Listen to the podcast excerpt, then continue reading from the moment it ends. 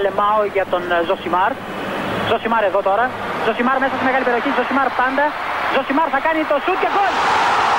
Φοβερό το γκολ του Ζωσιμάρ και πάλι. Ο Περέιρα Ζωσιμάρ, 24 χρόνων παίκτης της Βοτακόβο. Να λοιπόν, ο Ζωσιμάρ, ο αποκαλούμενος μαύρος ράμπο από τον πατέρα του, που ήθελε λέει να τον κάνει πυγμάχο και να πάρει τα πρωτεία του Κάσιους Κλέη. Τελικά ο ίδιος προτίμησε να γίνει ποδοσφαιριστής και πράγματι φαίνεται τελικά αυτός είχε το δίκιο. Το δίκιο λοιπόν με το μέρος του Ζοσιμάρ. Καταρχήν εντάξει, μην γκρινιάζετε. Δηλαδή, μην γκρινιάζουμε. Χαλάει το κλίμα, χαλάει την ατμόσφαιρα, χαλάει την ενέργεια. Δηλαδή, δεν έχετε δει ότι δεν θέλουμε τοξικότητα, αυτά που λένε όλοι οι θετικές ενέργειες. Ε, να είμαστε χαμογελαστοί, να αποβάλουμε τους τοξικούς ανθρώπους. Στο μεταξύ, το φάγαμε όλο αυτό το παραμύθι. Το φα... Μην γελάς, μην γελάς. Το φάγαμε όλο αυτό το παραμύθι ότι όντως είναι σωστό και που καταλήξαμε στο Μαραβέγια. Δηλαδή, δεν είναι ότι δεν υπάρχει καλό χωρίς κακό, ρε παιδί μου. Δηλαδή, λέμε να βγάλουμε την τοξικότητα κτλ. Οπότε βγήκε μπροστά η θετική ενέργεια και καταλήξαμε στο ε, μαραβεγισμός, ας πούμε. Εντάξει. Λοιπόν, μην γκρινιάζετε. Εντάξει, την προηγούμενη εβδομάδα δεν κάναμε επεισόδιο. Οκ, τι να κάνουμε τώρα. Δηλαδή, όταν κάναμε δύο και τρία την εβδομάδα ήταν καλά. Έτσι είναι αυτά τα πράγματα. Είχαμε να κάνουμε τον Ντόγλου, είχε διακοπή εθνικών ομάδων. Εντάξει, δεν κάναμε επεισόδιο. Ωραία. Σταυρώστε μας, ας πούμε. Κάναμε κι εμείς ένα λάθος. Δεν ήταν λάθος. Δηλαδή, δεν έγινε το επεισόδιο. Τι να κάνουμε τώρα. Κάναμε για το Σαλάχ, ορίστε. Εκεί πρέπει να εκτιμάτε ότι βγαίνει το επεισόδιο και λέει μήπως ο Σαλάχ είναι ο κάτω στον κόσμο. Αυτή τη στιγμή ξαναξεκινάτε από τα αθλήματα, ξαναβάζει τον κόλ, πηγαίνει ο κλοπ και λέει πείτε μου έναν που είναι καλύτερος. Δηλαδή, οπότε σας έχουμε καλύψει με έναν τρόπο. Δηλαδή, μην κρινιάζετε, να το σκεφτείτε. Ότι είναι επίκαιρο το επεισόδιο που βγήκε. Δεν υπάρχει πρόβλημα. Πάει αυτό. Και εν πάση περιπτώσει, αν σας λείπουμε τόσο πολύ, πατήστε αυτά, follow, like, subscribe, Apple Podcast, Spotify, Google, παντού, ποστάρετε, κάντε δείξτε, δηλαδή κάντε αυτό. Μην κάνετε μηνύματα πότε θα στείλεις και τι θα κάνεις και γιατί δεν έβγαλες και τέτοια. Αγχώνεται ο καλλιτέχνης. Πάει αυτό. Δεύτερον, πώς το λέγαμε ρε στο σχολείο; Μα πεις τώρα, τι θυμάσαι ρε γύρω. Το πρώτο τρίμηνο, ας πούμε, ρε παιδί μου. Ξέρεις που λέει ότι λίγο ο καιρός, λίγο από το καλοκαίρι να μπούμε σε ρυθμό, λίγο οι νέοι καθηγητές, ε, τέτοια πράγματα. Μετά πλακώνουν παρελάσεις, ε, ε, πολυτεχνείο, κάτι γιορτές, κάτι τέτοια κτλ. Μετά Χριστούγεννα αλλάζει και η ώρα. Δεν μετράει, σου λέει, ρε παιδί μου, το πρώτο τρίμηνο. Με έναν τρόπο. Αλλά στο δεύτερο είναι που φορτσάρεις. Πηγαίνανε και οι γονείς μας να πάρουν τους βαθμούς, ήταν Χριστούγεννα, πού να τους τεραχωρήσουν οι καθηγητές και πολύ τα Χριστούγεννα. Δηλαδή, καταλαβαίνεις. Οπότε τους λέγανε εντάξει, μωρέ, πρώτο τρίμηνο είναι. Δηλαδή, αν, είχαν κάτι, αν δεν είχαν κάτι πολύ καλό να πούν για τους βαθμούς και τη συμπεριφορά του, του παιδιού, ας πούμε, κτλ. Ε, κολλάγανε και ένα. Εντάξει. Πρώτο τρίμηνο είναι. Μην τρελαθούμε. Πρώτη βαθμή είναι. Υπήρχε βέβαια η αγωνία. Η αλήθεια είναι ότι του πρώτου τριμήνου βαθμοί, επειδή ήξερες ότι δεν ε, είχες ενδιαφερθεί και πάρα πολύ για το σχολείο, ήταν λίγο το κλίμα να μην, μην χαλάσει το κλίμα των γιορτών. Κατάλαβες, δηλαδή να το περάσουμε ανώδυνα. Δεν λέμε να σκίσουμε, δεν λέμε να σκίσουμε, αλλά μην χαλάσει το κλίμα των γιορτών. Να πάμε λίγο, ε, μία-δύο μέρες να ξεχαστεί. Να κάνουμε γιορτές. Να κάνουμε Χριστούγεννα, αυτά, δώρο. Πάρουμε κανένα αυτό. Εντάξει. Με τον ίδιο τρόπο βρισκόμαστε μπροστά στο μικρόφωνο και εσείς όπου μας ακούτε, με οποιοδήποτε τρόπο, να κάνουμε έτσι λίγο... Ε, αν δεν είναι πρωτοτρίμηνο, είναι, είμαστε σίγουρα κοντά στο να βάλουμε βαθμούς. Θα μου πεις τώρα, μα έχει Ολυμπιακός ΠΑΟΚ την Κυριακή. Εκεί είναι που μπαίνουν οι βαθμοί. Ναι, ρε παιδί μου, εντάξει. Αλλά έχουμε έξι αγωνιστικές Super League πίσω μας. Όπως γνωρίζετε, γιατί είστε όλοι αλογομούριδες και παίζετε στοίχημα, οι έξι αγωνιστικές είναι το minimum της φόρμας. Πάντα αυτό κοιτάμε. Ό,τι συμβαίνει σε λιγότερο από έξι αγωνιστικές δεν είναι μεγάλο δείγμα. Δεν είναι αρκετό. Στις έξι αγωνιστικές λες, έχω δει κάτι από αυτήν την ομάδα, μπορώ να το συζητήσω. Είναι το ελάχιστο δείγμα το οποίο μπορείς να πάρεις για να πεις κάτι. Σφραγίδα δεν βάζεις, γιατί εξακολουθεί να είναι μικρό, αλλά είναι ακριβώς στο όριο. Έχουν περάσει έξι αγωνιστικές Super League. Μαζευτήκαμε λοιπόν εδώ όλοι μαζί να δούμε τι έχουμε δει από τους μεγάλους της, ε, του ελληνικού πρωταθλήματος. Από τους μεγάλους της Greek ε, Super League που έπρεπε, έπρεπε να φτάσει ε, μέσα Οκτωβρίου για να συμπληρώσει έξι παιχνίδια. Τα πάμε λαού λαού εμείς. Δεν βιαζόμαστε. Ακόμα και το Πάσχα το ξεκινάμε, ρε παιδί μου, 12.30 ώρα την νύχτα τρώμε. Έχουμε δικού μα ρυθμού. Δεν μας βάλουν οι άλλοι χέρι. Ξεκινήσαμε 10 Σεπτεμβρίου. Εντάξει, τι θέλετε. Είναι σχεδόν πρώτο τρίμηνο, πρώτο τετράμινο Αν ήταν, είναι 26 αγωνιστικές κανονικής περίοδου. Ε, οι 6 αγωνιστικές που έχουμε πίσω μας είναι αρκετές για να πούμε ότι είναι στο 1 τέταρτο. Εκεί βρισκόμαστε. Πάμε να δούμε τι έχουμε δει, τι κάνει εντύπωση, τι δεν κάνει εντύπωση. Με τη βοήθεια των στοιχείων της όπτα αποφάσισα να σταματήσω να τα λέω στατιστικά γιατί ο κόσμος νομίζει είναι δαιμονοποιημένη η λέξη. Δηλαδή, στατιστική είναι η πιθανότητα να συμβεί κάτι. Εμείς δεν λέμε στατιστικά, λέμε τι έχει γίνει.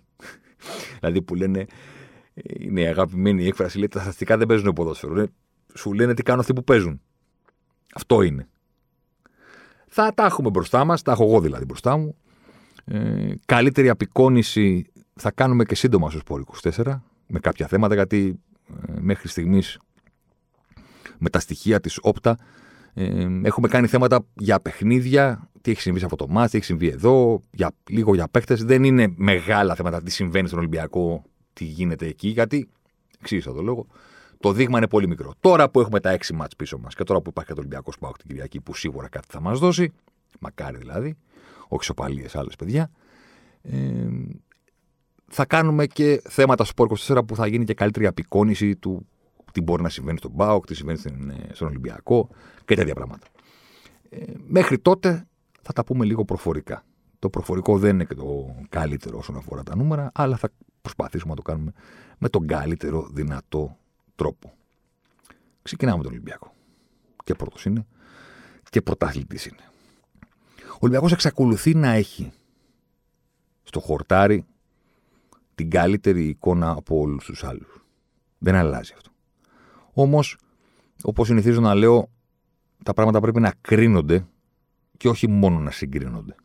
Ή, διαφορετική διατύπωση, αν πρέπει να κρίνεις έναν ποδοσφαιριστή ή ακόμα καλύτερα μια ομάδα, το πρώτο με το οποίο θα τον πρέπει να το βάζει απέναντι είναι ο ίδιος ο, ο ίδιος του εαυτός. Δηλαδή, πριν συγκρίνεις τον Ολυμπιακό με τον Μπάουκ ή με την ΑΕΚ και με τον Παναθηναϊκό, πρέπει να το συγκρίνεις με τον Ολυμπιακό. Τον περσινό. Αυτό είναι το πρώτο. Γιατί ε, τα ύψη των άλλων ομάδων θολώνουν καμιά φορά την κρίση. Ναι, είναι. Και στους αριθμούς και στο χορτάρι, αυτή τη στιγμή ο Ολυμπιακός εξακολουθεί να είναι καλύτερος από τους υπόλοιπους. Αλλά έχει μια εικόνα που προβληματίζει. Προβληματίζει, προβληματίζει εμένα. Που κοιτάω, ας πούμε, τους αριθμούς και τα νούμερα. Μπορεί στον Ολυμπιακό να είναι απολύτως ε, ικανοποιημένοι. Εγώ έχω την αίσθηση ότι το καταλαβαίνει και ο κόσμος και ο τύπος, μάλλον και εντός της ομάδας, καταλαβαίνουν ότι πρώτο τρίμηνο έχουμε ακόμα. Δεν είμαστε εκεί που θα θέλαμε να είμαστε. Άσχετα αν είναι στην κορυφή της βαθμολογίας, εκεί που θέλει πάντα να βρίσκεται, και άσχετα αν ε, έχει κάνει το ξεκίνημα που έχει κάνει στον όμιλο του Europa League και αυτή την πολύ μεγάλη νίκη στην Κωνσταντινούπολη κτλ. κτλ, κτλ τα οποία τα βάλαμε κάτω όταν συζητήσαμε το Μασούρα. Στο Ολυμπιακό συμβαίνει το εξής. Υπάρχει μία. Ε, Πώς να την πω. Υπάρχουν σταθερές ότι είναι η ομάδα που έχει την καλύτερη οργάνωση. Είναι η ομάδα που έχει το καλύτερο πρε. Είναι η ομάδα η οποία μπορεί να περάσει με μεγαλύτερη άνεση τη έντρα όταν πιέζεται. Πράγματα που τα βλέπουμε περισσότερο στα ευρωπαϊκά παιχνίδια. Είναι η ομάδα με τις περισσότερες σταθερές. Αλλά για λόγους που έχουν να κάνουν με τα πρόσωπα που λείπουν και με την ενσωμάτωση των προσώπων που έχουν έρθει, αυτή τη στιγμή ο Ολυμπιακός είναι πώς να το πω, λίγο μαγκωμένος και λίγο δυσκύλιος με πρωτοφανή τρόπο για την εποχή Μαρτίνς. Δεν είναι εύκολος στην επίθεση. Και ξέρω ότι το κλισέ που χρησιμοποιεί ο τύπος, το διάβαζα και σε ένα κείμενο του Δημήτρη Χρυστοφιδέλη τώρα, ε, στο σπόρ 24, ότι δεν είναι εύκολος, ας πούμε, στον γκολ, σε αυτό το ξεκίνημα. Δεν είναι η έκφραση που θα υιοθετήσω. Δεν είναι εύκολος στη δημιουργία ευκαιριών όχι στον γκολ. Ναι, στην Πρεμιέρα έκανε πάρα πολλές ευκαιρίες και δεν τα έβαλε. Ναι, η ιστορία εκείνου του παιχνιδιού, της Πρεμιέρας και του 0-0 με τον Ατρόμητο στο Καραϊσκάκης είναι η ιστορία του δεν είχαμε τον γκολ. Είναι η ιστορία της αποτελεσματικότητας. Γενικά στα έξι μάτς όμως, το πρώτο πράγμα που βλέπει κανείς, αν κοιτάξει τον Ολυμπιακό και το συγκρίνει με τον Περσινό, και αφήσει, όπως είπαμε, τους άλλους απ' έξω, δεν είναι ότι του λείπει τον γκολ είναι ότι του λείπουν ευκαιρίες. Δηλαδή, ο Ολυμπιακός, πάμε στα νουμεράκια, ας πούμε, έχει μέχρι στιγμής 8 expected goals στο πρωτάθλημα. 9 γκολ έχει βάλει. Δηλαδή, έχει και ένα παραπάνω. από τα expected. Δεν υπάρχει κάποια τρύπα. Να έπρεπε να έχει βάλει 8 γκολ και να έχει βάλει 6, 5, 4. Και να λες, όπα, εδώ πέρα, παιδιά, οι, οι ευκαιρίες και οι φάσεις υπάρχουν, αλλά δεν υπάρχουν τα γκολ. Οι ευκαιρίες δεν υπάρχουν. Ο Ολυμπιακός, το expected goals difference που έχει αυτή τη στιγμή στα παιχνίδια του Ελληνικού Πρωταθλήμα, τι είναι το expected goals difference, είναι κάτι πάρα πολύ απλό. Είναι ένας πολύ απλός δείκτης για να κατατάξεις ε, τις ομάδες και να τις κρίνεις. σω ο πιο απλός που υπάρχει αυτή τη στιγμή στο ποδοσφαίρο. Αν υπάρχει ένα νούμερο που σου λέει κάτι για μία ομάδα, πρέπει να διαλέξεις ένα νούμερο, είναι αυτό. Το οποίο είναι πάρα πολύ απλό. Πόσα expected goals υπέρ έχουμε, έχουμε κάθε μάτι, τόσα. Πόσα έχουμε κατά, τόσα. Κάνουμε την πράξη και βγάζουμε το χοντρικά, να το πω μπακαλίστικα, πόσο καλύτερος ή χειρότερος, αλλά μιλάμε για τις καλές ομάδες, πόσο καλύτερος είσαι από τον αντίπαλο σε κάθε παιχνίδι. Αυτή είναι η φάση. Ο Ολυμπιακός έχει επίθεση 1,27. Είναι η καλύτερη του πρωταθλήματος μέχρι στιγμής. Στην άμυνα έχει 0,77. Δεν είναι η καλύτερη επίδοση, έχει καλύτερη η ΑΕΚ και ο Άρης, αλλά είναι οκ. Το συν πλην του απειλούμε 1,27 σε κάθε παιχνίδι και απειλούμαστε 0,77 είναι στο 0,50. Για Ολυμπιακό είναι πολύ μικρό. Δεν είναι κακό. Στο πρωτάθλημα που διανύουμε είναι η καλύτερη ε, expected goals difference που έχει ομάδα. Που σημαίνει ότι έχουμε δίκιο να λέμε ότι εξακολουθεί να είναι η καλύτερη ομάδα του πρωταθλήματος αλλά για Ολυμπιακό είναι λίγο. Πέρυσι ο Ολυμπιακός και πρόπερσι, δεν θα το πιστέψετε, ή θα το πιστέψετε κατά σας το λέω εγώ, είχε ακριβώς την ίδια διαφορά στα expected goals σε κάθε παιχνίδι του. Πέρυσι και πρόπερσι, μιλάμε για μια σταθερότητα, λες και τον Greenwich. Το 2020 ο Ολυμπιακός είχε 1,62 υπέρ, 0,50 κατά. Υπέρ του 1,12 σε κάθε παιχνίδι. Πέρυσι 1,71 υπέρ, 0,59 κατά. 1,12 σε κάθε παιχνίδι. Ίδιο. Από το 1,12 στο 0,50 που είναι τώρα, είναι όχι χοντρικά και μπακαλίστικα, σαν να είναι 50% λιγότερο ανώτερος από τον αντίπαλό του σε κάθε παιχνίδι.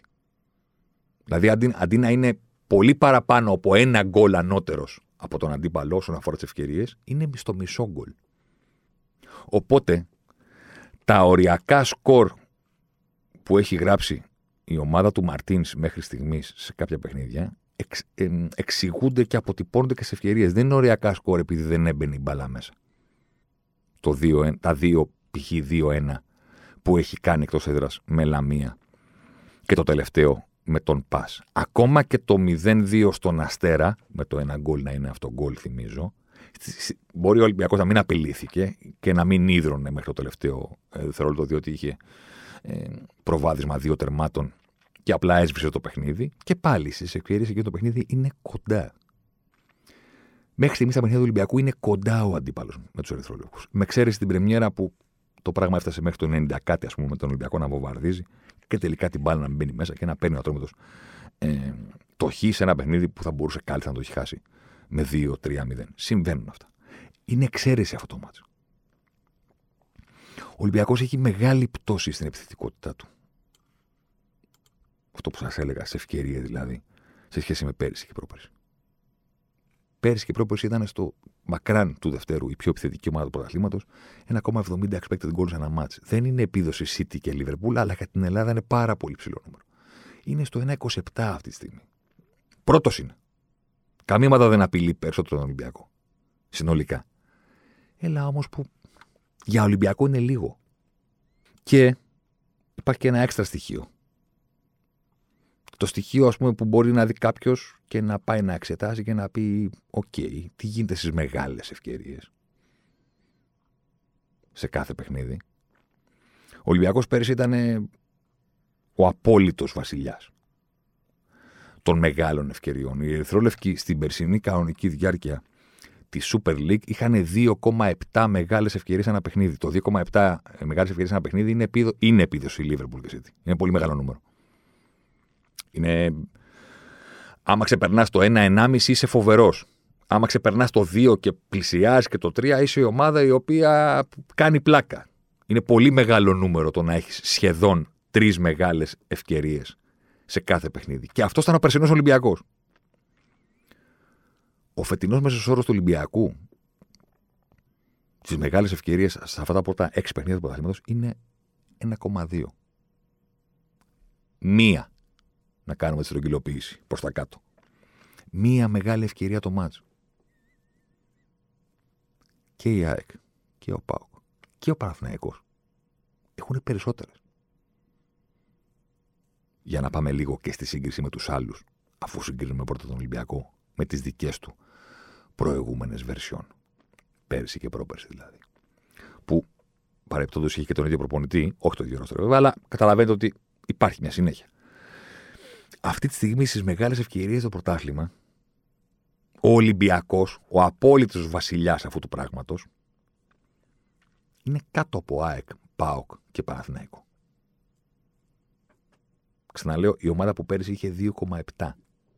Και το 2, σαν μέσο όρο, δεν τον περνούσε καμία άλλη ομάδα. Είναι αυτό που λέμε head over heels, δηλαδή ένα κεφάλι πάνω, πάνω από τους υπόλοιπους. Όλοι οι υπόλοιποι κάτω από το 2 και ο Ολυμπιακός το 2,7. Φέτος τους κοιτάει ο Ολυμπιακός από κάτω σε αυτό το ξεκίνημα του πρωταθλήματος. Είναι δύσκολος Ολυμπιακός στη δημιουργία. Δηλαδή τελείωσε το παιχνίδι στα Γιάννενα.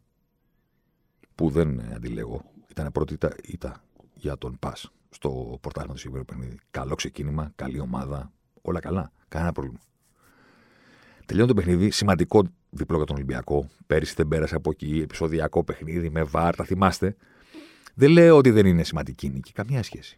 Αλλά δεν είναι και το πιο σύνηθες να τελειώνει ένα παιχνίδι στο οποίο περνάει ο Ολυμπιακός από την έδρα του Πας Γιάννενα και ο Πας να έχει δύο μεγάλες ευκαιρίες στο μάτς και ο Ολυμπιακός μία. Τον Κόρτο Λεαράμπη. Εγώ δεν στέκομαι στο ότι ο Μαρτίνς αναγκάστηκε να τους βάλει όλους για να πάρει διπλό. Η δουλειά του είναι.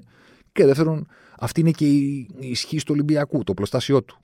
Κοιτάει τον πάγκο και λέει: Λοιπόν, Εμβιλά, Βαλμπουενά, Αραμπί, Γκάρι Ροντρίγκες. Ποια ομάδα μπορεί να το κάνει αυτό στην Ελλάδα; Δεν είναι κακό να έχεις δυσκολευτεί να μην έχεις το σκορ που θέλεις και να τους χρησιμοποιήσεις όλους αυτούς για να γύρεις με το βάρος σου πάνω στον αντίπαλο και να τον ρίξεις κάτω. Δεν είναι κακό.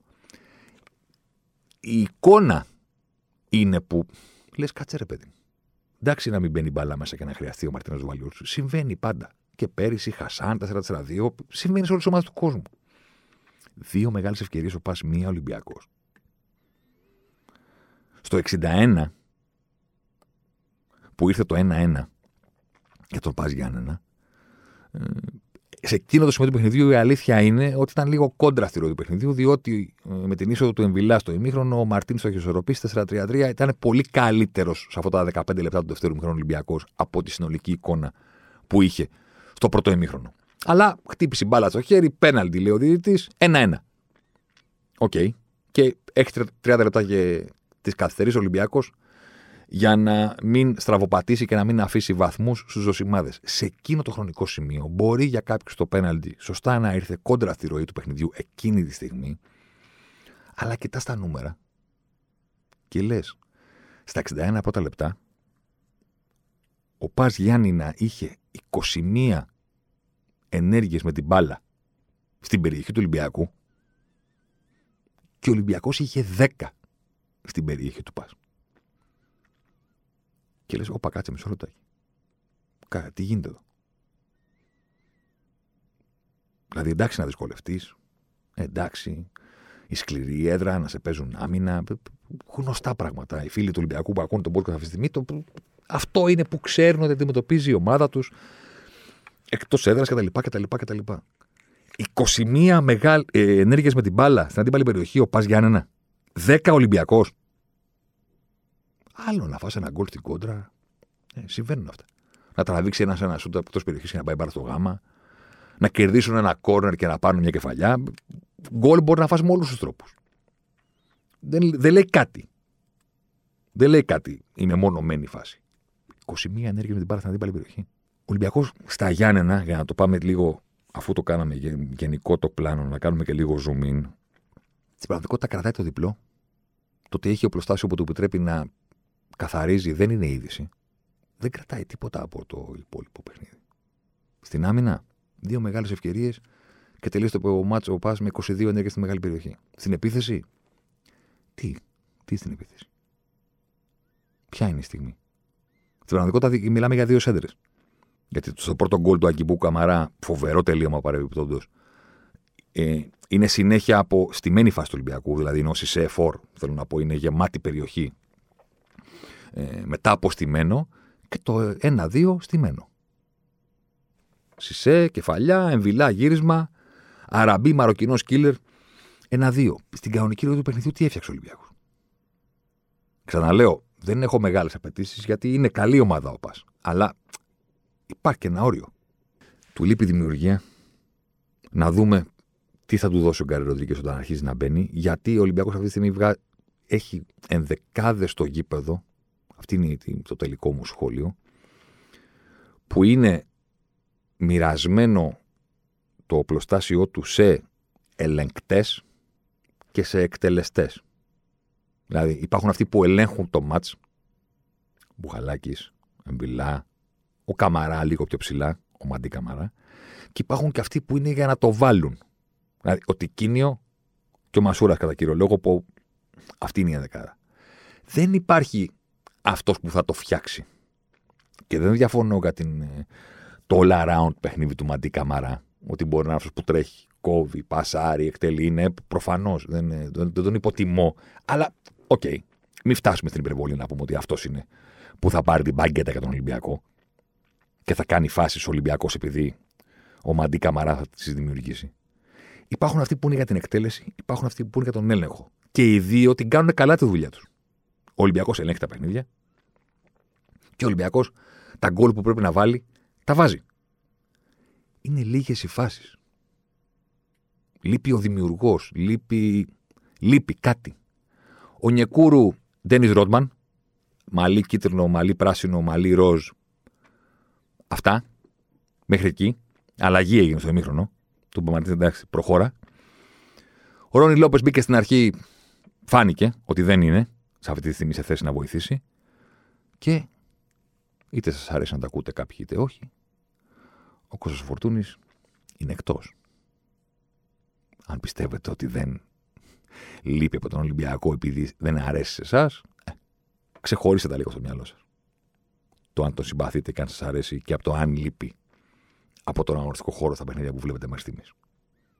Ο Βαλμπονά μεγάλωσε, οπότε, οπότε κάπως έτσι νομίζω ότι εξηγούνται όσα συζητήσαμε μέχρι στιγμής για τον Ολυμπιακό. Πάμε και στον Μπάουκ. Με σκέπασε η ρημιά, μια θλίψη και μια βαγονιά, γιατί να φύγει ξαφνικά από τη ζωή μου. Soundtrack στα πλάνα μετά τη λήξη του αγώνα με το Βόλο στην Τούμπα και αυτό το ιστορικό θα μείνει, θα το θυμόμαστε. Όσο και σοκαριστικό, 4-4 από 4-1 ημίχρονο. Παίχτες με τα χέρια στο κεφάλι να αρνούνται να πάνε στα, στα αποδητήρια, να μένουν στον αγωνιστικό χώρο. Δεν θα πω πόσα λεπτά ήταν, δεν τα μέτρησα, αλλά σε κάθε περίπτωση την, νομίζω την εικόνα την είδατε. Στον πάγκο, στο χορτάρι μπροστά, ο Λουτσέσκου μαζί με τον Αρονιάδη, ο Βιερίνια με τα χέρια στο κεφάλι. Να κοιτάνε με αυτό το κενό βλέμμα τον αγωνιστικό χώρο. Δεν πάθαμε και τίποτα που λέει και το ανέκδοτο. Θέλω να πω, εντάξει. Ωραία, δύο βαθμοί. Δύο βαθμοί, δύο βαθμοί. OK. Okay. Εντάξει. Αλλά είναι βαρύ, είναι σοκ. Είναι σοκ γιατί ο Πάουκ πάει στην πρεμιέρα με επιστροφή Λουτσέσκου. Όχι μόνο δεν κερδίζει, χάνει από τον Μπα. Πρόβλημα. Διπλό στην Τρίπολη, όπως ήρθε. Διπλός στο Αγρίνιο, όπως ήρθε. Δεν πειράζει. Μάζευε κασυγκερόγε. Υποδέχεται την ΑΕΚ. Crash test. 2-0 στα ίσια, παλικαρίσια, ανώτερος, Μπίσεσβαρ, χαμός. Πάει στο Ηράκλειο 3-1. Στρώσαμε, σου λέει. Κακή παρένθεση, όλα αυτά. Εντάξει, η πρεμιέρα δεν μας τράβωσε, δεν πειράζει, προχωράμε. Τέσσερις συνεχόμενες νίκες. Και έρχεται ο Βόλος.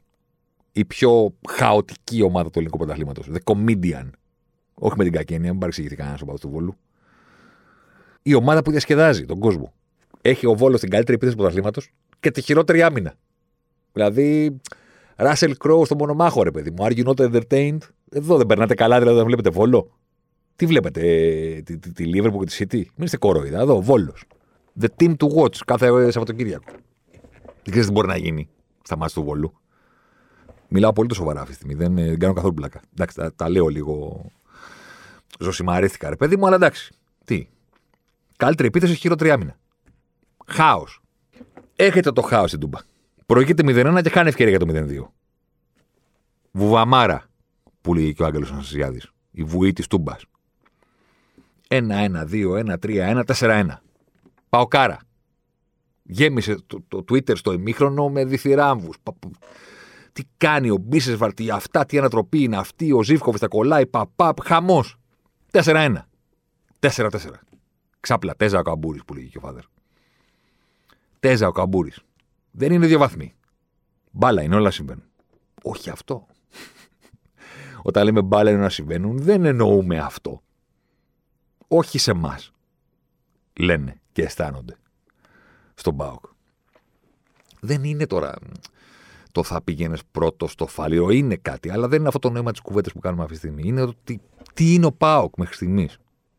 Ο Πάοκ και πάλι με τον ίδιο τρόπο που εξετάσαμε τον Ολυμπιακό, που πήγαμε από το γενικό και μετά πήγαμε και στο ματ, νομίζω ότι με τον ίδιο τρόπο μπορούμε να, πάμε, να το κάνουμε και στον Πάοκ. Τι είναι ο Πάοκ και πώς φάνηκε αυτό σε αυτό το freak παιχνίδι ε, και το τελικό 4-4 από 4-1 ημίχρονο. Ο Πάοκ είναι μια ομάδα που δεν θέλει γιατί δεν μπορεί να παίζει 90 λεπτά.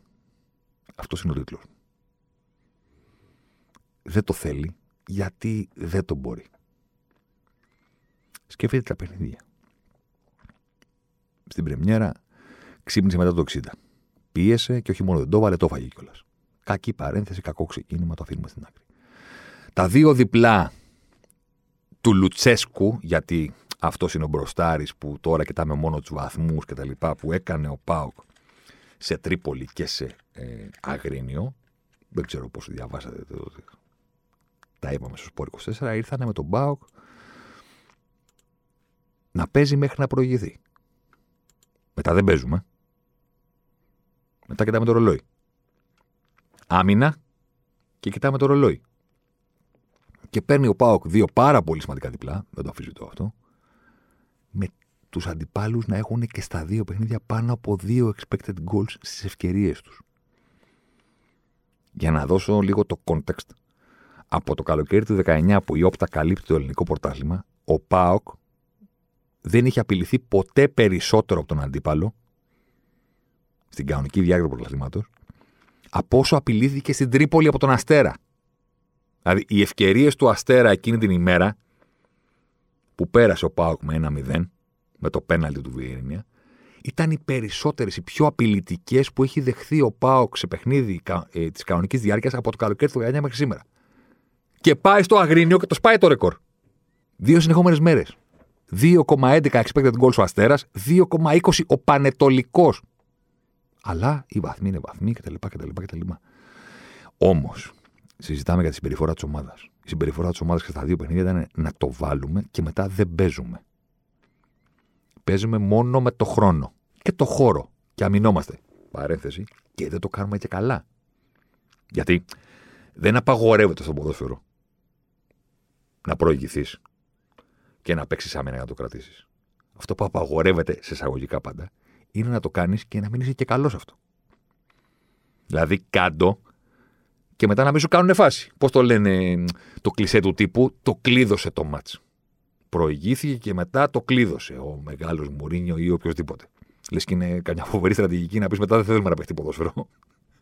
Αφού βάλαμε γκολ, μετά δεν θέλουμε να γίνει τίποτα. Ναι, ο Πάοκ αυτό πήγε να κάνει, αλλά δεν το έκανε. Πόσο πετυχημένο είναι αυτό που έκανες όταν οι άλλοι κάνουν ρεκόρ απειλής απέναντί σου; Σε δύο συνεχόμενα παιχνίδια. Είναι πετυχημένο εκ του αποτελέσματος, επειδή νίκησες. Αλλά όχι ότι το κάνεις καλά. Περνάει ο Αστέρας από. Ο Πάοκ την Τρίπολη. Τελικές 7-17. 7 ο Αστέρας, 7 ο Πάοκ, 17 ο Αστέρας. Περνάει τον Πανετολικό. Τελικές 8-15. Δηλαδή δεν είναι ότι τα expected goals που σας είπα προήλθαν από μικρές φάσεις. Ενώ, συγγνώμη, διορθώνω λίγες φάσεις που έπρεπε να είναι μεγάλες ευκαιρίες. Γιατί μπορεί να γίνει και αυτό. τραβάει ένας σε ένα σουτ, ε, χτυπάει μπάλα σε ένα σώμα, στρώνεται σε κάποιο στη μικρή περιοχή, πιστώνεται η ομάδα μια πολύ μεγάλη ευκαιρία. Εδώ μιλάμε ότι ο Πάοκ δεν παίζει. Με τον Αστέρα το βάζει και δεν παίζει μέχρι να τελειώσει 0-1 και του κάθεται παρά τις μεγάλες ευκαιρίες. Πηγαίνει στο Αγρίνιο 0-1, δεν παίζει, κεφαλιά μήτριτσα, με τον νόμο όπω την έκανε εκεί την περίεργη. Το τρώει. Όπα, παιδιά, το φάγαμε. Πάμε να παίξουμε τώρα. Και στο πάμε να παίξουμε, του κάθεται και το κάνει 2-1 και το παίρνει ε, το διπλό. Σε ένα παιχνίδι που και πάλι ο αντίπαλος τον έχει απειλήσει πολύ, πολύ περισσότερο από ό,τι έχει απειλήσει ο Πάοκ. Δεν θέλει να παίξει 90 λεπτά. Και το ερώτημα στο οποίο εγώ δίνω την απάντηση ότι. την αρνητική απάντηση είναι ότι δεν μπορεί. Γι' αυτό δεν το κάνει. Δεν πιστεύει ότι έχει το ρόστερ για να παίζει σε μεγάλη ένταση για πολλά λεπτά. Γιατί υπάρχει ηλικία συγκεκριμένων παικτών κλειδιά. Πώς θα το πούμε του Μπίσεσβαρ και να αναγεννηθεί όπως το έχει κάνει ο Ολλανδός. Πρωταγωνιστής με την ΑΕΚ, τώρα με τον ε, Βόλο πέταγε φωτιές. Αλλά να το πούμε να κάνει αυτό, να το πούμε και να τρέχει και 90 λεπτά. Άντε να το κάνει σε ένα μάτς. Κάθε εβδομάδα. Με Ευρώπη. Πώς θα βγει αυτό; Με Βιερίνια, Κρέσπους, Βαρέλες, βαριά κορμιά. Κάτσε μισό λεπτάκι. Και ο Πάοξ σου λέει θα παίζουμε το σώσου. Σου. Αυτό έγινε με τον Βόλο. 4-1 ημίχρονο.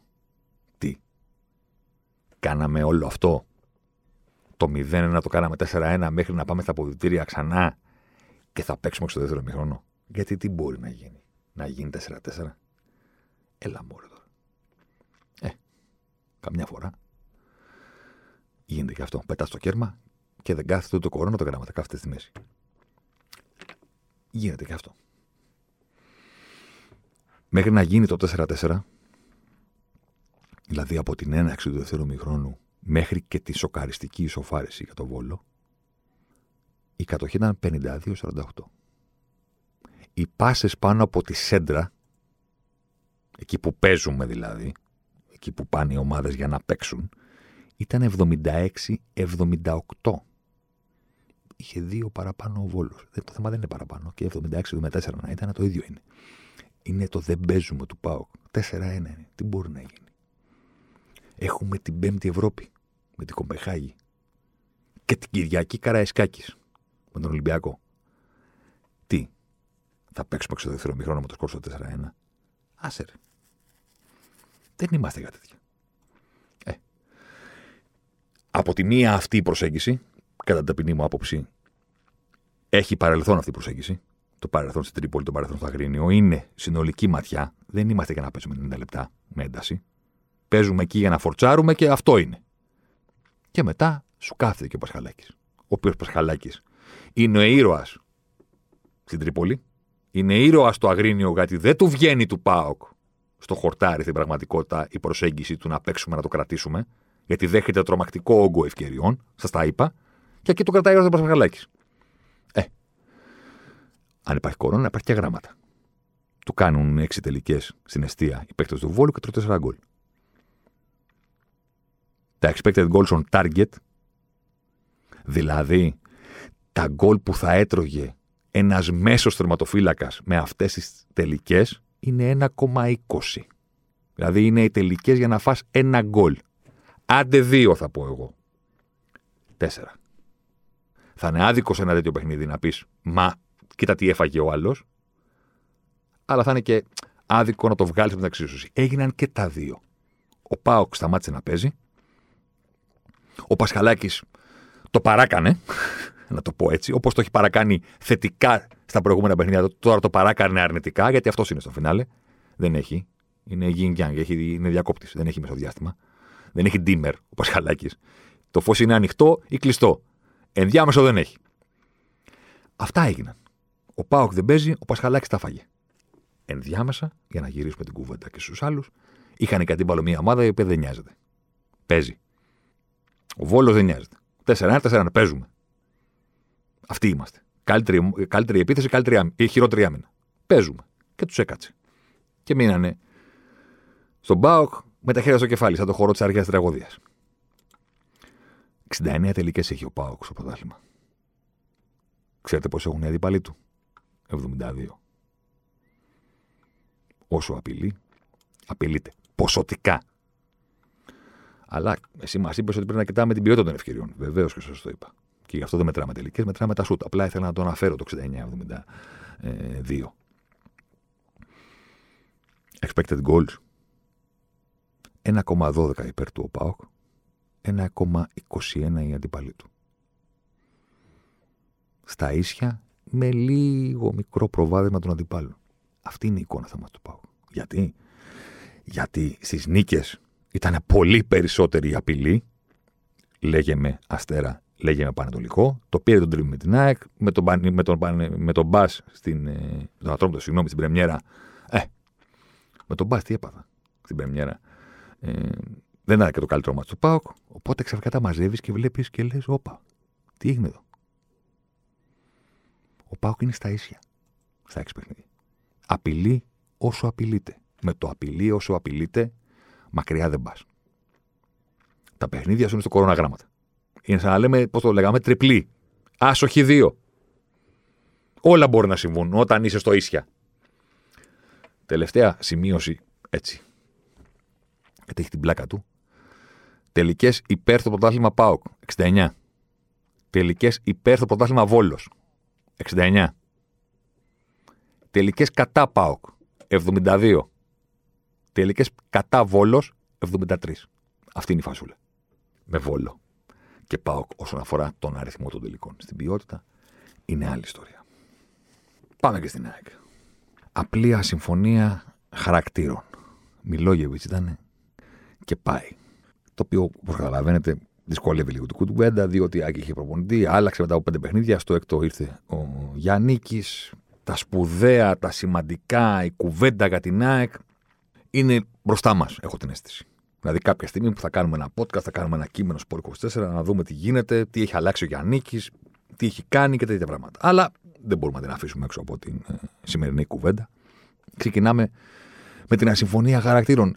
Τα διαζύγια με τους προπονητές, τα πρόωρα και τα γρήγορα στο ελληνικό ποδόσφαιρο, εντάξει τώρα, είναι σαν να λέμε μουσώνες, ας πούμε, στις Φιλιππίνες, στην Ινδία.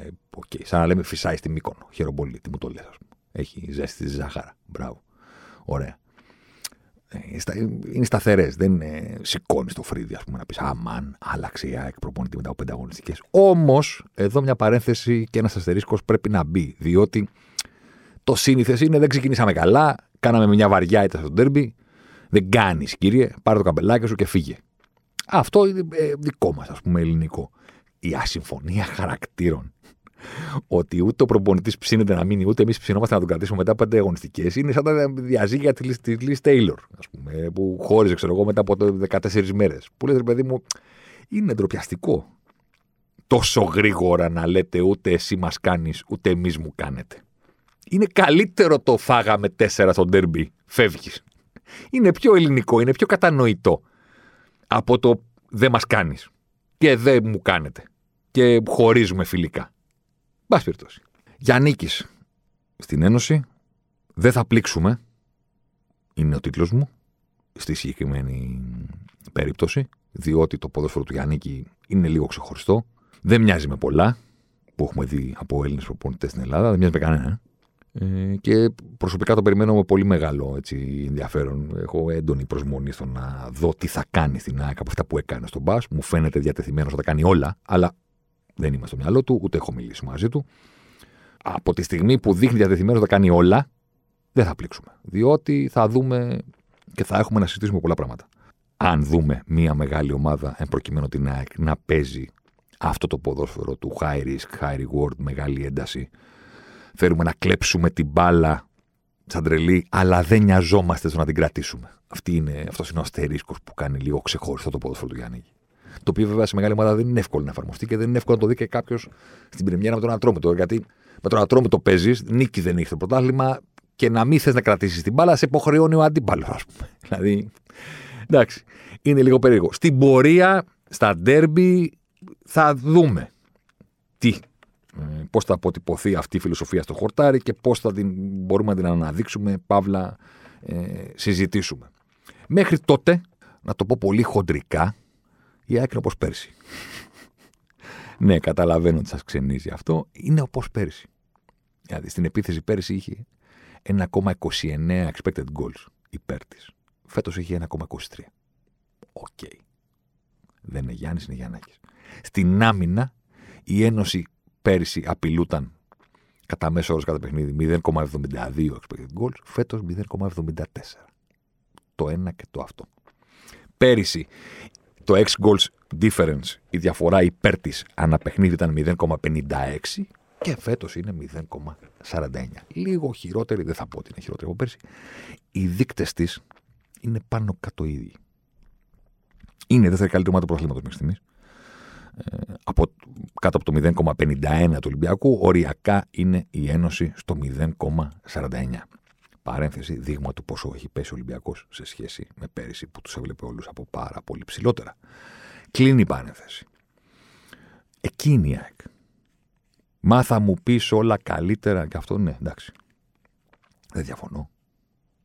Λέμε τι έχουμε δει μέχρι στιγμής. Όχι τι μπορούμε να δούμε στο μέλλον. Κατά τη γνώμη μου, οι δείκτες της ΑΕΚ έχουν περιθώριο να ανέβουν. Και έχουν περιθώριο να ανέβουν και τώρα που θα αναλάβει ο Ιωαννίκης να αλλάξει κάποια πράγματα, τα άλλαξε και κάποια στην Πρεμιέρα. Μπες κύριε Ρώτα να παίξεις, μπες κύριε Μίτογλου να παίξεις. Τι λέτε αλέκρε παιδιά στο κέντρο, δηλαδή για όνομα του Θεού. Τι Μισελέν, πήγε να βάλεις κανένα αστέρι. Αλλά ο Αραούχο είναι καυτός. Ο Τσούμπερ ενθουσίασε, αλλά στην πραγματικότητα ακόμα έχουμε πολλά περισσότερα να δούμε από εκείνον. Ο Λιβάι Γκαρσία, κατά τη γνώμη ένας ποδοσφαιριστής που χαραμιζόταν στον τρόπο με τον οποίο έπαιζε ποδόσφαιρο πέρυσι η Ένωση. Δεν είναι για να χαλάσει τον κόσμο. OK, okay, δεν θα βγούμε στους δρόμους, αλλά δεν είναι και για να ποδοσφαιριστής που με τα προσόντα για να τελειώνει τη σεζόν με χαμηλά νούμερα σε δημιουργικότητα, σε τρίπλες και σε, σε γκολ ακόμα. Δηλαδή, κάπου τον τράβαγε και πίσω η ίδια η ομάδα με τον ποδόσφαιρο που έπαιζε πέρυσι. Και με αυτές τις επιστροφές Καρέρα Χιμένεθ, Καρέρα Χιμένεθ. Τώρα εντάξει. Κάπου όπα, ας πούμε. Κάπου μπάστα με αυτή την αιμονή της ΑΕΚ, με αυτό το συγκεκριμένο ποδόσφαιρο, λες και. Τέλος πάντων, μην την ξανανοίξουμε αυτή την κουβέντα. Ο Αραούχο δίνει. Το οποίο είναι πολύ σημαντικό, διότι προσωπικά, ας πούμε, εγώ δεν τον περίμενα τόσο καυτός σκόρερ. Για τα λέω όλα. Αν συνεχίσει έτσι, θα μου θα μου πει ένα πολύ μεγάλο βλακίες, έλεγες. Ο Ραούχο. Όταν έλεγα ότι δεν, δεν είμαι σίγουρος ότι δεν βλέπω πώς μπορεί να πάει σε σεζόν με πολλά γκολ. Νωρίς είναι ακόμα, αλλά μέχρι στιγμής ε, φοβερός. Ο Τσούμπερ έχει ακόμα να δώσει. Ο Λιβάη, κατά τη γνώμη μου, έχει ακόμα να δώσει. Αυτά τα γεύτη τη είναι περίεργα. Ο Μάνταλος, μην την ξανά. Είναι τώρα μια κουβέντα χρόνων, ας πούμε. Έχει αντιμετώπιση από μια μερίδα του κυτρινόμαυρου οργανισμού, λες και εντάξει, Λες και το άλογο της ΑΕΚ είναι για να κερδίζει κάθε κούρσα και ο Μάνταλος είναι ο κακός αναβάτης που του τραβάει τα γένια και τον περιχνει κάτω, ας πούμε. Δηλαδή, ακούς και διαβάζεις κάποια πράγματα και νομίζεις ότι. Εντάξει, ήταν για το διπυρωτικό η ΑΕΚ και έχει ένα ποδοσφαιριστή ο οποίος ε, τη αμποτάρει. Όχι μόνο δεν είναι εκεί ο Μάνταλος, είναι πάρα πολύ χρήσιμος. Εντάξει, τη πρόπερση ήταν ο νούμερο ένα παίχτη του πρωταθλήματος στη δημιουργία μεγάλων ευκαιριών. Δηλαδή, μην τρελαθούμε. Τώρα, μην φτάσω να το πω ότι το στυλ ποδοσφαίρου της ΑΕΚ πέρυσι κράταγε το μάνταλο χαμηλά. Που όλοι του οι δείκτες όταν ήρθε ο Χιμένεθ έπεσαν. Γιατί ο γνωστός ο Χιμένεθ δεν του αρέσει το ποδόσφαιρο, του αρέσει να μην συμβαίνει τίποτα. Εντάξει. Τέλος πάντων, μην τρελαθούμε ότι την κρατάει πίσω. Η ΑΕΚ το κρατάει πίσω στο δεύτερο μισό σεζόν πέρυσι. Και με τον Γιάννικη και με την ένταση και με την εργατικότητα που έχει ο Μάνταλος στον αγωνιστικό χώρο, που δεν είναι ο τύπος που είναι πριμαντόνα, Α, εγώ είμαι ποιοτικός και σε παρακαλώ πάρα πολύ. Βασίλη Τσάρτα να τρέχουμε τα χέρια στη μέση. Λες και κουβαλάει τα σκουπίδια και δεν φοβάται να με στάξουν στο σαλόνι. Καταλάβατε τι εννοώ. Δεν είναι αυτό. Θα τρέξει, θα κάνει, θα δείξει. Όλα θα τα δώσει. Και έχει και την ποιότητα. Σε αυτό το έντονο press και στην έντο, στο έντονο transition και το γρήγορο και στο πάμε, εγώ βλέπω την ΑΕΚ να έχει πολλά περιθώρια βελτίωσης. Μέχρι τότε, ακόμα είμαστε εκεί που ήμασταν πέρσι. Βέβαια, το Ολυμπιακό, το, το Ολυμπιακός έχει κατέβει τόσο χαμηλά, μας κάνει να αισθανόμαστε και πάρα πολύ καλύτερα, διότι τον βλέπουμε όχι ακριβώς το ίδιο, αλλά πολύ κοντινό ύψος. Εννοείται ότι και ο Ολυμπιακός έχει πολλά περιθώρια. Αλλά καταλαβαίνετε την όσον αφορά το κλίμα αυτή τη στιγμή. Και δεν μιλάω αυτή τη στιγμή για τη βαθμολογία. Δεν με ενδιαφέρει. Ποιος έχει 14, ποιος έχει 13. Μιλάμε για το χορτάρι. Η Ένωση υλικό έχει. Δεν ξέρω αν έχει υλικό να κάνει πρωταθλητισμό μέχρι τέλου. Ειδικά από τη στιγμή που άλλαξε προπονητή και ειδικά από τη στιγμή που ο Γιάννη είναι ταμπουλα ράζα. Μπορεί να τον ξέρουμε από τον Μπα, αλλά άλλο Μπα. Οκ. Okay. Μην τρελαθούμε. Όμως έχει λύσει στο κέντρο για αυτή την ένταση παιχνιδιού το Σιμόε Σιμάνσκι μια χαρά. Τι λέτε τα λέκτορα, εντάξει. Προχωράμε και Σάχοφ. Φάρος. Μάτιτς, πώς τον λένε. Δηλαδή, σε ποια μεγάλη ομάδα του κόσμου βλέπετε να παίζουν οι ποδοσφαιριστές; Πού τους βλέπετε αυτούς πλέον; Μπροστά. Τσούμπερ. Μάνταλος. Λιβάη. Αμραμπάτ. Αραούχο. Ε, συγγνώμη. Δεν λέω ότι είναι γκαλακτικό. Αλλά έχω συγχαθεί τα τελευταία χρόνια να ακούω συνέχεια, συνέχεια από κάποιους φίλους της ΣΑΕΚ ή ακόμα και από ρεπόρτερ αθογράφου, δεν ξέρω και εγώ τι, ας πούμε. Δεν έχει το υλικό να παίξει διαφορετικά. Μα σοβαρά μιλάμε τώρα. Τι σημαίνει αυτό; Πώς δεν έχει το υλικό, πότε αποφάσισε η ΑΕΚ ότι η μιζέρια και η καταστροφή, ας πούμε, είναι το, το DNA της; Και τι μας λες, ότι αν έπαιζε διαφορετικά θα πάρει το πρωτάθλημα ξανά; Δεν λέω αυτό. Λέω ότι δεν υπάρχει κανένας λόγος μετά το πρωτάθλημα να συνεχίζει να επιμένει σε ένα στυλ ποδοσφαίρου το οποίο δεν οδηγεί πουθενά. Στον κόσμο της δεν άρεσε. Δεν τη βελτιώνει. Δεν κάνει τους παίκτες που έχει, ακόμα και αν δεν είναι οι καλύτεροι στην ιστορία της, να φανούν περισσότερο. Δηλαδή, γιατί να μην φανεί από πέρυσι ο Λιβάη Γκαρσία περισσότερο και να πρέπει να φανεί φέτος; Τι κερδίζει η ΑΕΚ με το να τον κρατάει χαμηλά; Σε γκολ, σε assist, σε δημιουργία, σε τρίπλα, σε λάμψη. Το να το συζητάμε, ρε παιδί μου. Ακόμα και αυτό. Δηλαδή δεν θες να συζητάμε τους παίκτες σου. Θες να τελειώσει το παιχνίδι και να λέμε δεν βλέπετε η ΑΕΚ. Αλλά κέρδισε, οπότε.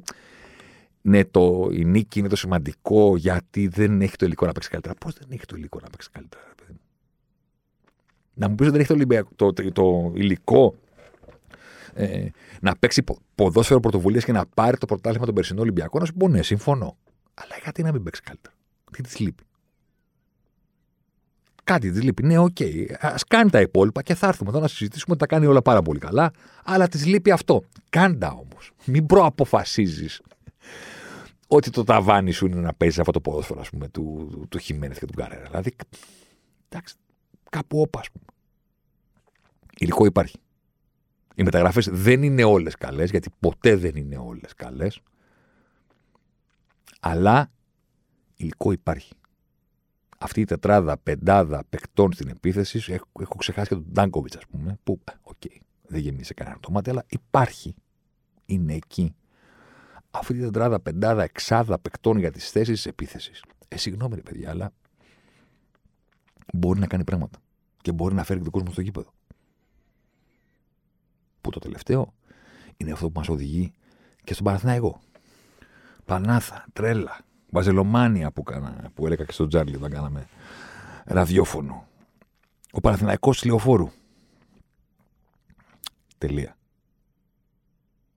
Μέχρι να δούμε κάτι, κάτι εκτός έδρας. Και όταν λέω κάτι δεν εννοώ από πλευράς αποτελεσμάτων, εννοώ από πλευράς εικόνας. Θα μου πεις κάτσε όπα, τι εννοείς. Να πηγαίνει ο Παναθηναϊκός στις έδρες των άλλων ομάδων, να κάνει ό,τι κάνει ε, στη λεωφόρο μέχρι στιγμής στα παιχνίδια του 4-0 τον Απόλλωνα, 5-1 το Βόλο, 4-1 τον Ελληνικό. Όχι, δεν εννοώ ακριβώς αυτό. Μία, δύο, τρεις είναι οι ομάδες του κόσμου που μπορούν να έχουν ε, πολύ μεγάλη ισχύ και εκτός έδρας και αυτές δεν έχουν την ίδια με το γήπεδο τους. Αλλά αυτές που έχουν πολύ μεγάλη ισχύ και εκτός, στα νούμερά τους και στην εικόνα τους, ε, πόσες είναι; Τρεις, εγώ, τέσσερις. Πια να ξεχνάω. Δεν εννοώ να πάει ο Παναθηναϊκός στα Γιάννενα, στο Βικελίδης, καλά, όχι στο Καραχιάξ εννοείται, ε, και να κάνει αυτά που κάνει στην έδρα του, αλλά κάτι πιο κοντινό. Να μην είναι τόσο χαόδης ε, η διαφορά. Πόσο χαόδης, θα σας πω το εξής. Πάμε γιατί θα κάνουμε και αυτά. Εντός έδρας. Παναθηναϊκός. Τρία παιχνίδια. 1,81 expected goals υπέρ.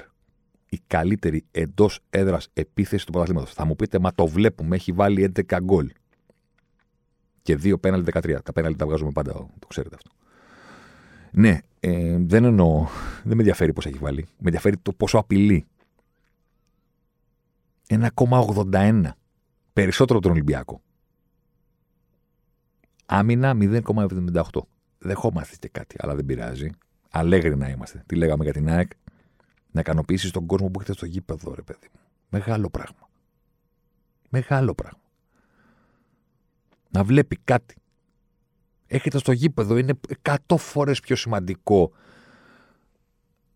από αυτόν που είναι σπίτι του ή στην καφετέρια. Είναι λιγότεροι αυτοί που πηγαίνουν στο γήπεδο, συντριπτικά λιγότεροι, αλλά είναι πολύ σημαντικοί. Πρέπει να τους ικανοποιείς, πρέπει να τους δίνεις λόγο και πρέπει να κάνεις αυτό που είναι στην καφετέρια και στον καναπέ να λέει ρε γαμό, το πότε θα πάμε λεωφόρο; Πότε θα πάμε ΟΑΚΑ για την ΑΕΚ; Ε, αυτό δεν γίνεται με τα αποτελέσματα. Γίνεται με την, γίνεται με την εικόνα. Παραθυναϊκός, ξαναλέω, εντός έδρας. 1,81-0,88.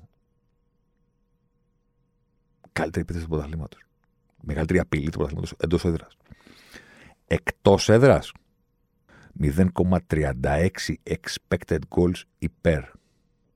Η χειρότερη ομάδα εκτός έδρας στο πρωτάθλημα μετά τον Ιωνικό. Τον νεοφώτιστο. Μόνο ο Ιωνικός απειλεί λιγότερο από τον Παναθηναϊκό εκτός έδρας. Θα μου πείτε, Όπα, Κέσσαρη, ε. Ναι, αλλά έχει παίξει τον τέρμπι. Σωστό. Έχει πάει στο Βικελίδης και έχει πάει στο Καρχάκη. Λογικό. Αλλά υπάρχει και το παιχνίδι με τον Μπα.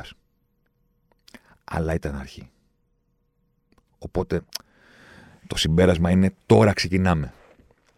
Κρατάμε τι βλέπουμε μέχρι στιγμής στη Λεωφόρο και πάμε να δούμε πώς μπορεί, σίγουρα κατά τη γνώμη μου, γιατί είναι πάρα πάρα πολύ χαμηλά, πώς μπορεί να βελτιωθεί η εικόνα του Παναθηναϊκού εκτός έδρας. Η εικόνα, αυτά τα αποτελέσματα. Τα αποτελέσματα, ναι, άλλο πράγμα. Η εικόνα πρώτα απ' όλα. Τα αποτελέσματα εκτός έδρας είναι και θέμα χαρακτήρα. Είναι θέμα πολλών πραγμάτων. Και ο Παναθηναϊκός τα ψάχνει αυτά. Κάπου τα έχει μέσα στο σπίτι, αλλά δεν ξέρει που είναι. Δεν μπορεί να του πεις δηλαδή δώσε μου αυτό και να κάνει έτσι και να στο δώσει. Θα σου πει εδώ είναι, δεν ξέρω πού. Δεν θυμάμαι σε ποιος σιρτάρι, σε ποια κούτα ήταν αντιμετακόμιση στην προηγούμενη. Υπάρχει ένα μπέρδεμα. Τα ψάχνει εδώ ο Παναθηναϊκός. Γι' αυτό μιλάω για εικόνα στο χορτάρι. Στην Τρίπολη, π.χ., καταλαβαίνω ότι ο κόσμος θέλει να τον δει να περνάει, θέλει να τον δει να κάνει νίκη. Το κατανοώ αυτό, αλλά στο σε βάθος χρόνου αυτές οι νίκες θα έρθουν με το να βελτιώσει, που σίγουρα θα το κάνει γιατί είναι πολύ χαμηλά, το είπαμε, την εικόνα του μακριά από τη λεωφόρο. Γιατί στη λεωφόρο μιλάμε τώρα, εντάξει. Άνφιλντ. Χαμός. Μαγικό χαρτάκι. Παρένθεση. Να το καταθέσω κάπου εδώ. Είναι μεγάλο στοίχημα για την ποδοσφαιρική ομάδα του Παναθηναϊκού. Με όσα περιγράφουμε τόση ώρα με την εικόνα και το ποδόσφαιρο στη λεωφόρο. Να ψήσει τον κόσμο που είτε είναι μακριά είτε είναι αειδιασμένος, βαριαστημένος, στεναχωρημένος με την εικόνα στο σύλλογο και ταυτόχρονα να εκμεταλλευτεί και το κενό στην αγορά. Να χρησιμοποιήσω και ένα τέτοιο όρο που υπάρχει λόγω του μπάσκετ. Γιατί για πάρα πολλά χρόνια το place to be αν ήσουν Παναθηναϊκός ήταν το κλειστό του ΆΚΑ. Παρασκευή βράδυ, check-in, Euroleague. Άσπρες πολυθρόνες. Εντάξει. Δεν μιλάω για τους οργανωμένους τώρα. Καμία σχέση. Δεν γεμίζουν αυτά τα γήπεδα. Τα γήπεδα γεμίζουν όταν πηγαίνουν οι άλλοι. Μην έχετε αυταπάτες. Οι οργανωμένοι είναι εκεί για ένα συγκεκριμένο ρόλο, συγκεκριμένο σκοπό. Δεν μας απασχολούν, δεν πάση περιπτώσει. Και γενικά τα γήπεδα και τις ατμόσφαιρες και το, το, το togetherness και τη χημεία τη φτιάχνουν οι άλλοι. Σε όλα τα γήπεδα της Ελλάδας. Αυτοί οι άλλοι λοιπόν που αγαπάνε τον Παναθηναϊκό είχαν για πάρα πολλά χρόνια place to be το κλειστό του ΆΚΑ. Παρασκευή βράδυ Ευρωλιγκάρα. Και μετά έξοδος Βόρεια Προάστια. Ποτάκι κτλ. Το πιο hot check-in του ελληνικού αθλητισμού. Α με συγχωρέσουν οι φίλοι του Ολυμπιακού που θεωρούν ότι είναι το Καραϊσκάκης. Ναι, δεν είναι. το πιο hot check-in του ελληνικού αθλητισμού για αρκετά χρόνια, το πιο hot story και είμαι εδώ και tag και τα λοιπά, ήταν το κλειστό του ΟΑΚΑ. Άσπρες πολυθρόνες, μπλε καθίσματα, εξάστερος. Ε, δεν χρειάζεται εμένα να σας πω ότι πόσο πίσω θεω, φαίνεται πια αυτή η εποχή και πού βρισκόμαστε τώρα σε αυτό το κομμάτι. Υπάρχει ένα κενό. Υπάρχει κάτι που ήταν πολύ έντονο για κάποια χρόνια και τώρα είναι σχεδόν ανύπαρκτο. Σχεδόν. Μην βάλω το χέρι μου στη φωτιά. Άρα κάτι υπάρχει, κάτι ήταν εκεί και τώρα δεν είναι πια. Με το ποδόσφαιρο, με την εικόνα στο χορτάρι, ο ποδοσφαιρικός Παναθηναϊκός δεν έχει μόνο να καλυτερεύσει τη δική του μοίρα, έχει να πάρει και κάτι από το άλλο τμήμα. Γιατί ο Παναθηναϊκός είναι Παναθηναϊκός παντού. Και ανεξαρτήτως του αν και στα δύο αθλήματα είναι πολύ μακριά από εκεί που θα ήθελε να είναι, εκεί που έχει συνηθίσει να είναι και προφανώς το ποδόσφαιρο αυτό ισχύει για πολύ μεγαλύτερο χρονικό διάστημα από ό,τι ισχύει στο μπάσκετ. Μην τρελαθούμε, αλλά θέλει να βλέπει την ομάδα του. Και αν δεν τον γεμίζει η ατμόσφαιρα, η εικόνα στο παρκέ προκειμένου, μπορεί ξαφνικά να του κλείσει το μάτι το χορτάρι. Ο Καρλίτος, ο Βιτάλ, ο σκληρός που τον λέγανε Βιτάλ. Ο Καρλίτος Way, ο He Comes the Pain που φώναζε και ο Πατσίνο στη σκηνή εκεί με τον Μπιλιάρδο, με τον ξαδερφό του, στο ξεκίνημα του Καρλίτο Way του Μπράιαν Ντε Πάλμα. Καρλίτο τώρα μιλάμε τώρα, εντάξει. 9 σουτ στην αιστεία, 7 γκολ. Δηλαδή, OK, okay, αυτό δεν το καταλαβαίνετε ότι δεν μπορεί να συντηρηθεί, αλλά τον βλέπεις τον άνθρωπο. Ελαφρύς. Σε σχέση με τον περσινό τον εαυτό, νομίζει ότι είναι ε, ο ξάδερφός του. Ότι είχε ένα χοντρό ξάδερφο και τώρα ήρθε ο κανονικός. Δεν έχει καμία σχέση. Η εικόνα του, η... τα μπορώ του στο χορτάρι. Όταν λέμε μπορώ, δεν εννοούμε το πώς πλασάρει την μπάλα. Αυτά δεν αλλάζουν στη ζωή. Όπως πλασάρεις στα 20, θα πλασάρεις και στα 25 που λέει ο λόγος. Τα άλλα είναι. Η αθλητικότητα, ευληγησία, διάβασμα παιχνιδιού, διάβασμα φάσεων, εμπειρία, μπλα μπλα μπλα μπλα. Τον βλέπεις. Σε σχέση με πέρυσι είναι άλλος, ξάδερφος, πώς το λένε. Πόλος. Ξαφνικά μεταγραφή για τον Παναθηναϊκό. Ο Χατζηγιοβάνης πιο κοντά στον επιθετικό. Πολύ πιο κοντά στον επιθετικό. Μ' αρέσει από τον Γιωβάνοβιτς αυτό. Παλάσιος να μπει και εκείνος. Και πάνω απ' όλα σταθερές στο κέντρο. Πέρεθ. Επειδή αυτό που λέγαμε προηγουμένως ισχύει παντού, να βρεις ένα κενό να το γεμίζεις, αυτή τη στιγμή ο Πέρεθ, δεν το πιστεύετε είτε όχι, είναι πρώτος μέσος του πρωταθλήματος σε εύστοχες πάσες. Σε εύστοχες πάσες πάνω από τη σέντρα, να σας προλάβω και να πείτε δεν μετράνε μωρέ οι πάσες. Ναι, άμα είναι πάνω από τη σέντρα, μετράνε. Άμα είσαι το εξάρι και είσαι πρώτος παίκτης του πρωταθλήματο σε πάσες πάνω από τη σέντρα, καλό είναι, δεν κακό. Πρώτος παίκτης στις ενέργειες με την μπάλα στο πρωτάθλημα, κατά μέσο όρο. Τι εννοούσαμε το κενό προηγουμένως, γιατί αυτές οι θέσεις παραδοσιακά ήταν του Ολυμπιακού όλες. Μπουχαλά, Αμβιλάκη, Καμαρά. Πρώτη. Μην το συζητάμε. Ο καθένας έχει αντίβαλο πέρσι μόνο τον εαυτό του. Αλλά είπαμε, ο Ολυμπιακός είναι κάτω. Κάτω σε πολλά πράγματα. Οπότε τσουπ, Πέρεθ πρώτο. Αλεξανδρόπουλος δίπλα. Εμπειρία έχουμε, νιάτα έχουμε, ξένο έχουμε, Έλληνα έχουμε, έχουμε θεμέλια. Πάμε να βρούμε τα μπροστά. Βιτάλ, Κάρλιτος, Παλάσιος, Χατζηγιοβάνης. Για το Μαγκέτα, με θα σας ξαναπώ, τα έχουμε πει πολλές φορές. Καλός χρυσός.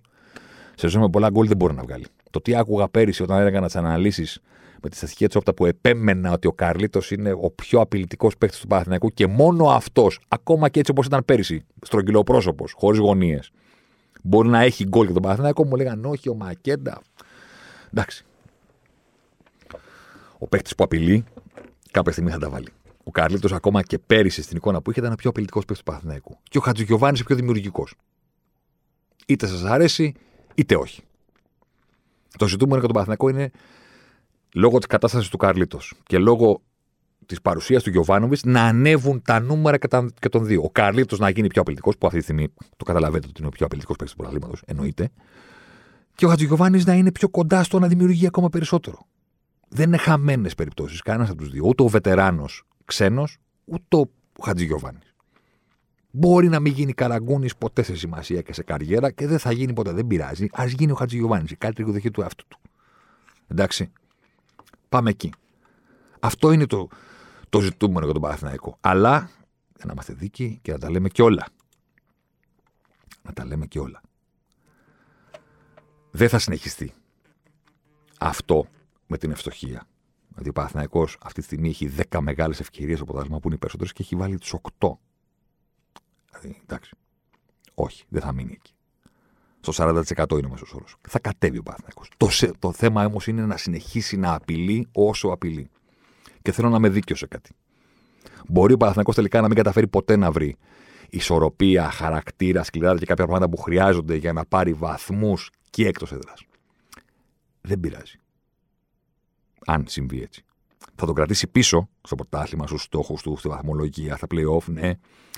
Αλλά δεν πειράζει γιατί στο φινάλε είναι κάτι. Είναι κάτι να τελειώσει τη σεζόν ως η ομάδα που έπεισε τον κόσμο της. Αφήστε τους άλλους. Το δικό τη κόσμο.